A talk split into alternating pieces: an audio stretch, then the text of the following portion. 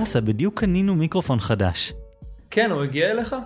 כן, הוא הגיע אליי, ואז אחרי יומיים קיבלתי את העדכון הזה שאמזון לא שולחים יותר דברים שהם לא ספרים לארץ, וגם ספרים זה כבר לא בחינם. כן, וגם הפרק הזה היה מאוד פרק מיוחד, עם הפתעה למאזינים. כן, הייתה אמורה להיות לנו אורחת, אבל אנחנו לא נספר לכם פרטים כדי להפתיע אתכם כשזה כן יקרה. אנחנו עדיין מנסים להבין איך בדיוק ומה אמורים לעשות, ואנחנו בודקים מה האופציות של אה, לשלוח, האם עדיין יש שירותי שילוח? כי אני יכול לשלוח לאורן דברים והם יגיעו, אני לא יודע. אתה מדבר על המיקרופון, לא על האורחת. כן, אני מדבר על המיקרופון. מה שמצחיק זה שכאילו זאת האפוקליפסה הכי חיובית שאפשר לדמיין בסך הכל. כלומר, אתה, יש אפוקליפסה לכאורה, אבל אתה אוכל סושי, ואתה יושב בבית, ואתה רואה נטפליקס, זה כאילו מאוד light uh, יחסית לזומבים נניח. Uh, אני חושב שעוד מוקדם להגיד, בינתיים הכל בסדר, ובוא נהנה מזה כל עוד זה ככה.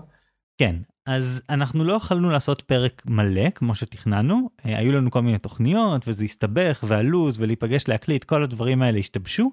אז חשבנו שלפחות נכניס משהו לפיד של הפודקאסט כדי שזה לא יהיה אה, לגמרי ריק. אז אנחנו ננסה לעשות משהו קצר לעניין. לא השוואה רגילה אלא סתם אספר לכם משהו מעניין שיהיה לכם אה, ליום יום ואחר כך נעשה למאזינים האדוקים שלנו התייחסות לפרק הקודם לתוצאות של הסקר וכל הדברים האלה. למזלנו חגי תמיד באמצע של אלף פרויקטים אז פשוט בחרנו לדבר על אחד מהם שהוא לא אסור להשוות ואני מקווה שזה יהיה מעניין. כן, אז אני התחלתי פרויקט חדש שנקרא פרויקט החזאים. שזה לא באמת רעיון מקורי שלי, אני גנבתי אותו מהרבה מאוד אנשים שעשו אותו קודם, בראשם פיליפ טטלוק שכתב ספר ממש מעולה שנקרא Superforecasting או תחזיות על, וגם יש איזה בלוג אמריקאי Slate Star Codex שעשה פרויקט כזה מדי פעם בשנים האחרונות, אבל הרעיון הוא שכולנו מתעסקים כל החיים שלנו בתחזיות, לנחש או לנבא מה יהיה בעתיד, אבל אנחנו לא באמת יודעים כמה אנחנו טובים בזה ואנחנו לא מודדים את עצמנו על כמה אנחנו טובים בזה. אז מה הרעיון של הפרויקט? הפרויקט אה, נועד לעזור לנו לגלות אם אנחנו באמת טובים בלחזות את העתיד? אה, לא רק, אבל גם. אחת הטענות של טטלוק היא שבעצם הדרך הכי טובה להשתפר בחיזוי העתיד זה לעשות את זה הרבה. ככל שאתה עושה את זה הרבה אבל לא סתם מתעסק בזה ואומר מה יהיה שזה מה שכולנו רגילים לעשות או פרשנים פוליטיים אה, ידועים בזה במיוחד, אלא גם לקבל פידבק, לדעת כמה טעית וכמה צדקת. שזה לא פשוט, זאת משימה די מורכבת. הוא נותן דוגמה בספר שלו ממש ממש טובה, על איך שבהערכות מודיעין של אה, איזשהו גוף בצבא האמריקאי או ה-NSA, אני לא זוכר בדיוק את הפרטים, בעצם הם אה, נתנו הערכה שמשהו הוא אפשרי בצורה משמעותית, significantly possible או משהו כזה. ואז הבן אדם בבית הלבן לדעתי שקיבל את החיזוי הזה, חזר אליהם ואמר מה, מה זה אומר אפשר אפשר שנעשה פגישה של כולם וכל אחד יגיד באחוזים מה נראה לו שזה אומר ואז עברו על כל החדר ואז היו שם אנשים שאמרו יש אפשרות משמעותית זה אומר שיש 20% סיכוי שזה יקרה ומישהו מהצד השני של החדר מסתכל עליו ואומר מה אפשרות משמעותית זה 80% והם מתווכחים על מה זה אומר והמילים האלה הן חסרות משמעות באיזשהו מקום. והעניין הוא שככל שאתה לומד לדייק את התחזיות שלך להתחייב על אחוזים ספציפיים ואתה עושה את זה שוב ושוב ובודק את עצמך, אז אתה תשתפר, אתה תעשה יותר טוב, אפילו יותר ממומחים שהתעסקו בזה כל החיים שלהם. אז בעצם הטענה היא שיש איזושהי מקצועיות של להיות נביא, של להיות מישהו שחוזה את העתיד, שהיא נפרדת מהמומחיות המקצועית שבאמצעותה אתה עושה את התחזיות עצמן, נכון? לא רק שצריך, למשל בדוגמה שלך להיות טוב במודיעין, צריך גם להיות טוב באיך לבנות תחזיות. כן, בוא ניקח לדוגמה משהו אחר לגמרי, פוקר. להבין את החוקים של פוקר והסתברויות ודברים כאלה זה חשוב, ולהבין לקרוא אנשים זה גם נורא נורא חשוב. אבל הכישרון הכי חשוב של שחקני פוקר, כמו שאומרים כל מיני אלופי פוקר בעולם, זה דברים כמו לדעת מה ההבדל בין סיכוי של 55-45 לרעתך, לעומת 55-45 לטובתך. שזה הבדל נורא נורא קטן, זה בערך חצי חצי בשני המקרים, אבל מלדעת את המספרים האלה, להיות מסוגל לחשוב את החשיבה הסטטיסטית המאוד מאוד מאוד ספציפית הזאת עד רמה של חמישה אחוז, זה נותן לך אדג' עצום, זה נותן לך יתרון עצום, ואתה יכול לעשות המון המון כסף על היתרונות המאוד מאוד קטנים האלה.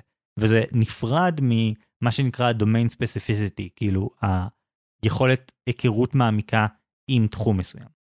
באופן כללי בני אדם לא מרגישים בנוח עם um, חוסר ודאות. אנחנו ממש מעדיפים לחשוב דברים בתור כאילו בטוח יקרו או בחיים לא יקרו. ואם אנחנו איפשהו באמצע יש לנו נטייה טבעית לברוח לאחד הפינות האלה שבה אנחנו מרגישים יותר בשליטה. אני לא זוכר איפה קראתי את הטענה הזאת שאני מאוד אוהב שלאנשים יש שלוש הסתברויות בטוח יקרה בטוח לא יקרה וחצי חצי ככה. כן וחצי חצי זה אומר שאם זה דבר רע אז נתנהג כאילו זה בטוח יקרה ואם זה דבר טוב אז תכלס אנחנו גם נתנהג כאילו זה יקרה כאילו זה, זה סוג של נטייה אנושית לנפח מאוד הסתברויות קטנות. בדיוק וזה גם משפיע על הרבה מאוד דברים אחרים יש את כל העניין של uh, שנאת הפסד ואיך שאנחנו רגישים הרבה יותר לאחוזים קטנים כשמדובר בהפסד מאשר כשמדובר ברווח. זה נושא נורא נורא מורכב וכשאתה משתפר בתחזיות אתה משתפר לא בלהכיר את המידע הספציפי. זו השתפרות שהיא לא לדעת יותר טוב מה היחסים בין מדינות ומה הסיכוי שהן יפתחו במלחמות ודברים כאלה. כלומר הדברים האלה נורא חשובים, אבל קודם כל לדעת לזהות את ה-granularity, את הפרטים הקטנים, את ההבחנות היותר קטנות, איך לתקן את עצמך. לפיליפ טטלוק שכתב את הספר הזה, הוא עשה פרויקט של שנים בלאמן אנשים בדבר הזה, פשוט לתת להם כלים, והוא ממש מצא דברים שאתה יכול ללמוד אותם ולהתאמן ולשפר. מסמך שלוקח איזה שעה לקרוא לפי הטענה שלו, שאנשים משתפרים דרסטית בחיזויים שלהם, אם הם פשוט עוקבים אחרי מה שכתוב שם. האמת שזה מזכיר לי תחום ידע אחר שסוג של המציאו אותו מ-0 ו-120 וזה מה שנקרא חקר ביצועים. שזה התחום המתמטי של לבדוק אם דברים עובדים כמו שצריך. זה התחיל מהצבא אז אה, אפשר לבדוק למשל האם זה אפקטיבי לראות ארטילריה על אה, מקום מסוים. או מתי זה הופך ללא אפקטיבי. וזה תחום שבמשך אלפי שנים פשוט מפקדים צבאיים היו מקבלים החלטות לפי תחושת בטן או לפי התקוות שלהם או כדי לראות כאמיצים וחזקים בקרב.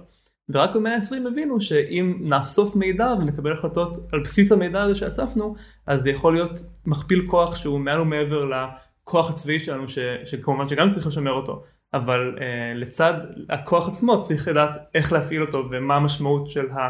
מצב בשטח וזה משהו שלא בא לנו בטבעיות. נכון לגמרי ולפני זה היה את זה כמובן ברפואה שברפואה היו לנו את האנשים הכי חכמים תמיד היו שם זה תמיד היה תחום שמושך את האנשים הכי חכמים אבל כל עוד הם לא למדו איך הם מודדים את עצמם איך הם בודקים אם הם באמת יודעים את מה שהם עושים או באמת התרופה שהם מציעים עובדת או לא כל עוד הם לא עשו את זה זה היה חסר משמעות. יש איזה ציטוט מפורסם של איזשהו רופא שאומר התרופה הזאת שניסיתי עובדת על כל האנשים שפתוחים להשפעה של התרופה. כלומר, אם הבן אדם אה, חי בזכות התרופה שלי, אז התרופה עובדת, ואם הוא מת, אז הוא לא מתאים לתרופה הספציפית הזאת. האמת שאם כבר מדברים על אה, איסוף ידע בתחום הרפואה, צריך להזכיר את אה, הגיבור בתחום הזה, או אחד הגיבורים, איגנט סמלווייס, שהוא החלוץ בתחום לגרום לרופאים לשטוף את הידיים שלהם. הסיפור הוא שהיו שני מחלקות יולדות, אחד שרופאים עבדו בו והשני שאחיות עבדו בו. וכולם הניחו שהרופאים יודעים מה הם עושים אז שם יותר טוב, אבל האימהות מתו בקצב של פי כמה וכמה אצל הרופאים מאשר אצל האחיות. ואיגנס סלמווייס הוא הראשון שהלך ובדק מה ההבדל, כי כולם פשוט העדיפו להתעלם מזה ולהאמין בצורה עיוורת שהרופאים הם, הם טובים. ומסתבר שהרופאים היו עוברים מלעשות ניתוח אחרי המוות לחולה אחד, לחולה הבאה שהיא בעצם יולדת, בלי לשטוף ידיים. פשוט העבירו את כל המחלות מהגופה. גופה של אדם חולה. והאחיות לא היו עושות את זה כי זה לא היה חלק מהתפקיד שלהם. אז הוא הלך ואמר לרופאים תשטפו ידיים. והם קיבלו את זה מאוד גרוע כי זה היה כאילו העלבה למקצועיות שלהם. אמ, והאמת היא שבמשך הרבה שנים הוא היה דמות, אה, דמות נלעגת. ורק אחרי עשרות שנים הבינו שהוא צדק לגמרי והיום התובנות שלו כמובן מצילות אה, אלפי חיי אדם כל יום. זה, זה בדיוק דוגמה לאיך זה לא קשור להבנה תחומית, זה לא קשור בהכרח ל- לדעת את החומר. נכון, סלמריס לא הבין מה בדיוק קורה בין הגופה לבין היולדת, הוא פשוט ניחש שכנראה שיש איזשהו קשר, והוא ניסה את זה, והניסוי יוכיח שהוא צודק. וזה העניין, אתה לומד את השיטה, אתה לומד איך לגשת לדברים כאלה, וזה יכול לשפר את ההתעסקות שלך בכל מיני דברים. כמובן שזה לפעמים מגיע לגורמים קיצוניים, אני לא יודע אם אתם אה, נתקלתם, יש איזה כתבה אה, שאני מאוד מחבב במדיום, שמתייחסת לעכשיו בתקופת הקורונה, שמתייחסת לאיך עוצרים את כל אנשי הביג דאטה ששופכים נתונים בלי שהם מבינים באפידמיולוגיה. אז זה יכול להפיל אותך בצד השני, שאם אתה כל כך בטוח בשיטות מחקר שלך, אתה משליך אותנו לעוד ועוד דברים אה, לא בהכרח קשורים. ואנחנו רואים אלפי ניתוחים אה, אה, נאיביים נקרא לזה, ואנשים תמיד אומרים, כן, בחישובים הפשוטים שלי נראה שככה וככה וככה, וזה לא בהכרח המצב. ועוד שם שצריך להזכיר בהקשר הזה, אם כבר רפואה ומגיפות וזה, זה את ג'ון סנואו, לא ההוא ממשחקי הכס, אלא אחד אחר, שבזמן מגפת החולרה בסוהו בלונדון ב-1854, הוא פשוט החליט לקחת מפה ולשרטט על המפה את כל המקרים של הידבקויות שהוא ראה, ואז מהדבר הזה הוא הגיע למסקנה שהדבר שמעביר את ההידבקויות זה בורות מים. כי הוא ראה שיש התקבצויות של אנשים שגרים יותר קרוב ונמצאים יותר קרוב. והוא אחד מהמייסדים של התחום הזה של אפידמיולוגיה, אה, חקר המגפות, כי בעצם הוא הצליח לזהות את המקור של הדבר הזה. עכשיו, אם אני לא טועה, לא הקשיבו לו. Uh, כן, כמו סמלווייס, גם ג'ון סנואו, הסיפור הוא שהוא uh, סיפר לרשויות של לונדון um, שהם צריכים להסיר את הידית מהבאר הספציפית הזאת, והם עשו את זה, ואחרי זה אמרו לו שהוא טועה, למרות שזה באמת עצר את המגפה. כי הם לא רצו להודות בעצם שחולרה נגרמת על ידי קקי במים, כי זה מגעיל מדי, אז הם פשוט התכחשו לכל העניין. כן, עצוב מאוד, כאילו תמיד הקוצר ראייה האנושי וה, וההטיות החברתיות שלנו וחוסר הרצון שלנו להכיר במציאות משתנה וכל מיני דברים כאלה, גורמים לנו פשוט לטמון את הראש באדמה כמו יען, ופשוט להתעלם מעובדות. במקרה ההוא מזל שהם הסירו את הידיעות, אבל אנחנו שוב ושוב רואים את התופעה הזאת. רגע, אבל אנחנו התחלנו לדבר על זה שלך יש פרויקט שקשור לזה, אז בוא תספר לנו עוד פרטים. אוקיי, okay, אז כחלק מהפרויקט בעצם אמרתי בואו נתחיל לאמן אנשים, בואו נתחיל לאסוף נתונים כאלה. אז עשיתי איזשהו שאלון של משהו כמו 40 שאלות לדעתי, שבעצם מציג כל מיני תרחישים שהולכים לקרות או לא הולכים לקרות בשנה הקרובה, תרחישים פוליטיים, זה פרויקט בחסות הספינר, הפודקאסט הפוליטי שלי, אה, אז תרחישים פוליטיים בישראל ובארצות הברית, תרחישים שקשורים אה, לקורונה, ותרחישים שקשורים לעסקת המאה שרובנו שכחנו ממנה ואני חושב שבטח בשנה הקרובה אף אחד לא הולך לשים לב אליה. זאת הערכה שלי ומהתוצאות הזמניות נראה שזאת הערכה של רוב האנשים שממלאים את הטופס. הרעיון הוא שיש כל מיני תרחישים ועל כל תרחיש אתה אמור לכתוב מה הסיכוי לדעתך שהוא יקרה. כלומר נתניהו יהיה ראש ממשלה ב-31 בדצמבר נגיד שאני חושב שיש סיכוי של 70% שזה יקרה. ולעומת זאת גנץ יהיה ראש הממשלה ב-31 בדצמבר, יש סיכוי של 20% שזה יקרה. בעצם אני נותן הערכה נקודתית ספציפית, אני מתחייב למספר ספציפי, ואז בסוף השנה אני אוכל לבדוק מה הדיוק שלי, לא בכל הערכה, כי אי אפשר לבדוק מה היה הדיוק שלי על משהו שאמרתי שיקרה בסיכוי של 70%. בעצם אני בודק בסך הכל מה הדיוק שלי. נגיד, אני אוסף את כל התחזיות שאמרתי שיש סיכוי של 70% שהן יקרו, ובודק כמה מהן התרחשו בפועל. אם כולן התרחשו, אז מה למדתי מזה? שאין לי מספיק ביטחון, שאני לוקח דברים שאני מאוד מאוד מעריך שהם יקרו, והם קורים ב-100% מהמקרים, אבל אני נתתי רק הערכה של 70%, אז אני צריך ללמוד להיות יותר בטוח בהערכות שלי.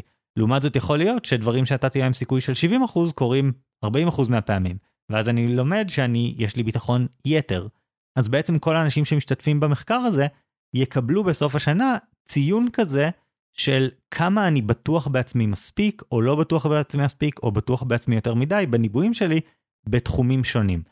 ואם עושים את זה שוב ושוב ושוב ויהיו עוד כל מיני שאלונים יותר קצרים על זה במהלך השנה אז אתה אוטומטית משתפר בזה כי אתה לומד מה זה אומר 70 אחוז כי לא לך ולא לי כנראה יש אינטואיציה ברורה של מה זה אומר 70 אחוז ומה ההבדל בין זה לבין 60 אחוז אין לנו זה לא טבעי לנו לחשוב בפרטים כל כך קטנים אז להתאמן בזה הופך את זה ליותר טבעי.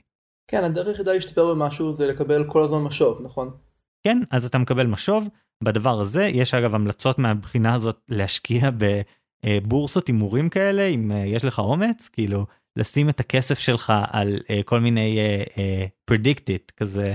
מניות של כל מיני הסתברויות בעולם האמיתי מה הסיכוי שביידן uh, יזכה בפריימריז הדמוקרטיים מה הסיכוי שטראמפ ייבחר מחדש כל מיני דברים כאלה ואז אם אתה מדויק אתה אשכרה מקבל כסף על זה אתה מקבל כסף על כמה אתה יותר מדויק מאנשים אחרים. ומה מקבל מי שמנצח בתחרות שלך? אי אפשר לנצח בתחרות הזאת כלומר אני מנחש שיכול להיות שיהיה מישהו שהגרף שלו של הדיוק יהיה בדיוק בדיוק על הגרף של uh, מה שהיה היינו מצפים. כלומר שכל הדברים שהוא ניבא שיקרו ב-70% מהמקרים, באמת קרו ב-70% מהמקרים וכן הלאה. אז אני לא חושב שיש מה לתמרץ פה, כי אני לא חושב גם שיש לאנשים, אלא אם כן הם ממש מקצוענים בתחום הזה, אני לא חושב שיש להם בכלל כלים להתחיל לטייב את זה ולשפר את זה, וגם משהו כמו שני שליש מהאנשים שענו על השאלון עד כה כתבו שהם ענו על השאלות בעיקר מאינטואיציה, לא מאיזה איסוף נתונים מורכב. אז אני לא רוצה לנסות לעשות פה תחרות על הדבר הזה. אבל מבין מי שימלא את השאלון הזה עד ה-31 למרץ, יוגרלו שלושה עותקים של הספר תחזיות על של פיליפ טטלוק, ובעצם אה, מי שישתתף בפרויקט יקבל ספר מאוד מאוד טוב, שגם ילמד אותו על הסתברויות והטיות קוגניטיביות וכל הדברים האלה, מצד אחד, אבל גם על איך משתפרים בתחזיות. אז אני ממש מזמין את כולן ואת כולם להשתתף בפרויקט הזה. רגע, אז איך משתתפים? אז קודם כל כרגיל יש קישור בהערות הפרק, יש קישור בעמוד הפייסבוק שלנו, אנחנו נעלה אותו עד שהפרק הזה יעלה לאוויר יהיה כבר קישור בעמוד הפייסבוק שלנו, וכמובן בעמוד הפייסבוק של הספינר לא חסר, יש גם מדריך לאיך למלא ואיך בעצם הניקוד יינתן וכל מיני דברים כאלה, מה שאמרנו עד כה פשוט בצורה יותר מסודרת וכתובה. וזהו, אני ממש אשמח לראות כמה שיותר אנשים משתתפים וגם מעניין מה התחזיות של אנשים, זה נורא מעניין לראות חלק מהתוצאות המאוד ספציפיות שיש שם.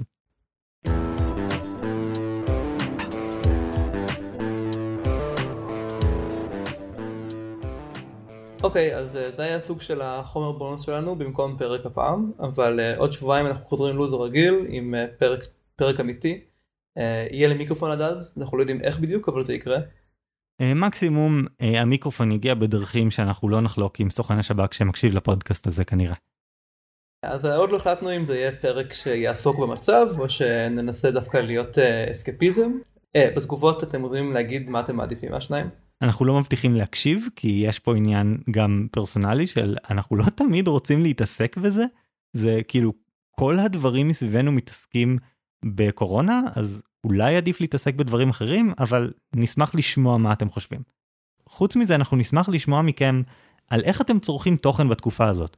רוב הפודקאסטים בארץ אם לא כולם כלומר כל הפודקאסטים שדיברתי איתם פשוט יכול להיות שלא כולם רואים ירידה בהאזנות אה, כי פשוט אין פקקים אז אנשים לא מקשיבים לפודקאסטים, לא נוסעים לעבודה, אז הרבה יותר קשה להקשיב לפודקאסט בבית. אז רצינו לדעת, האם אתם מעדיפים שנמשיך כרגיל? אתם רוצים משהו כמו הרצאת זום של אסור להשוות, כלומר פרק בשידור חי שאחר כך נחתוך ונעלה וכן הלאה, אבל קודם נעשה אותו בווידאו עם שאלות מהקהל. נשמח לשמוע מה אתם מעדיפים, איך אתם צורכים מדיה כרגע, כי אנחנו לא יודעים, כי עוד לא עשינו מחקר בתחום הזה ואנחנו מחכים לראות מה אתם חושבים. אני אישית באמת כבר לא מגיע לעבודה, אז אין לי את הזמן הזה, אבל אני שוטף הרבה יותר כלים. אז אולי צריך פודקאסט של שטיפת כלים, ואני לא בטוח בדיוק איך זה שונה מפודקאסט של פקקים, אבל אה, אנחנו נשמח לשמוע מכם מה אתם מעדיפים. האמת שאם עשינו את הפרק הקודם שלנו על פקקים והוא הפך ללא רלוונטי נורא נורא מהר, אז הפרק הבא באמת יכול להיות על שטיפת כלים. יש כל מיני דילמות מעניינות עם שטיפת כלים, אז אנחנו רק צריכים שמישהו ישלח לנו שאלה בנושא הזה. אה, אבל בינתיים, אמנם לא היה פרק, אבל אני לא אוותר על סיבוב ניצחון שלי, שסוף סוף ניצחתי את חגי באחד הסקרים.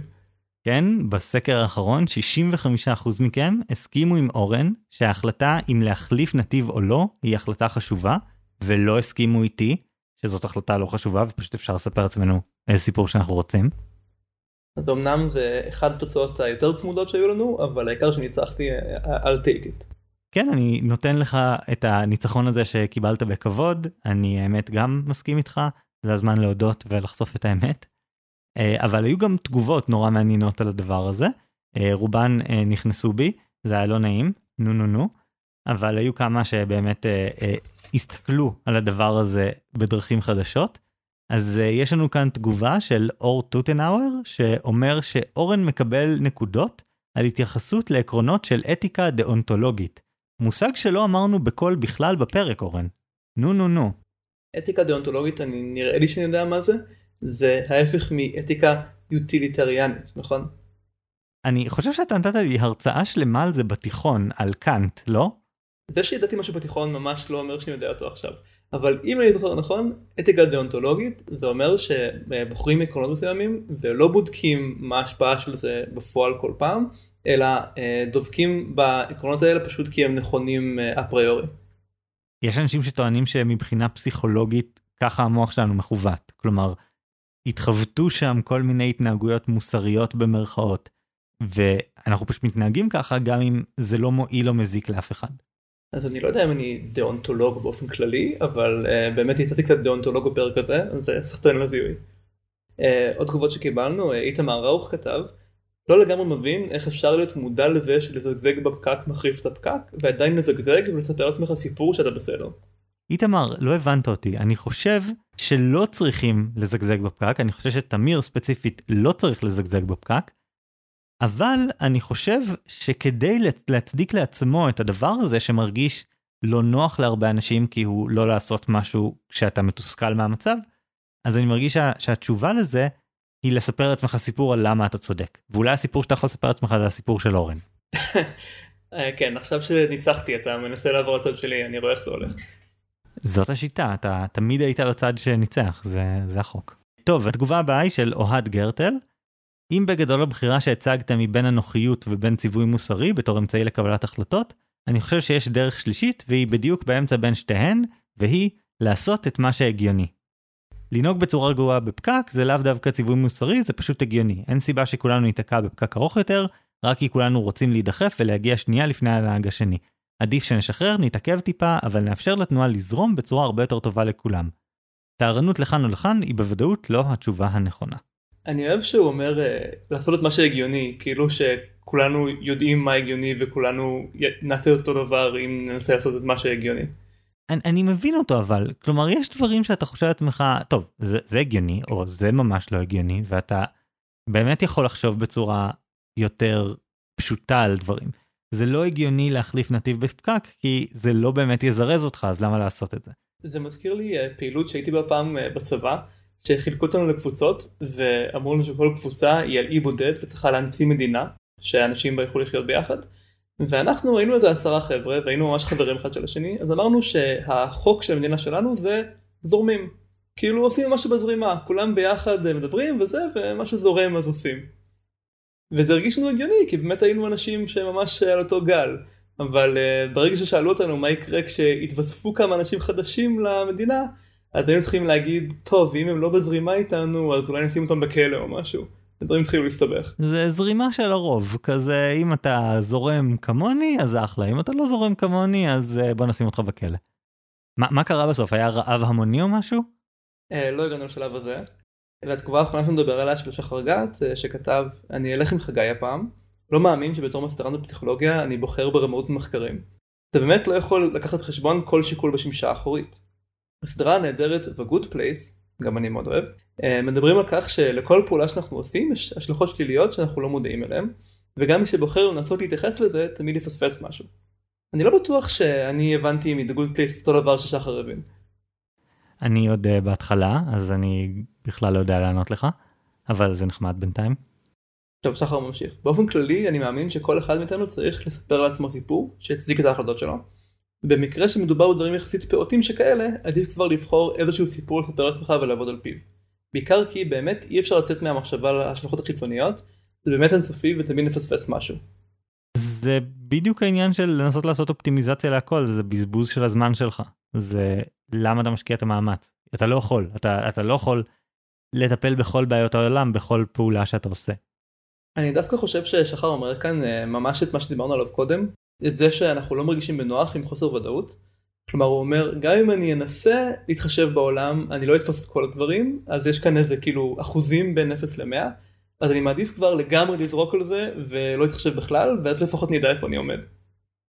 האמת שפיליפ טטלוק בתחזיות העל מתייחס גם לזה שהוא בעצם אומר שאחד הטיפים לסופר פורקסטרס זה לזהות באיזה עולם אתה נמצא כאילו האם אתה בעולם שבו אין שום דרך או אפילו התחלה של התחלה של יכולת לנבא.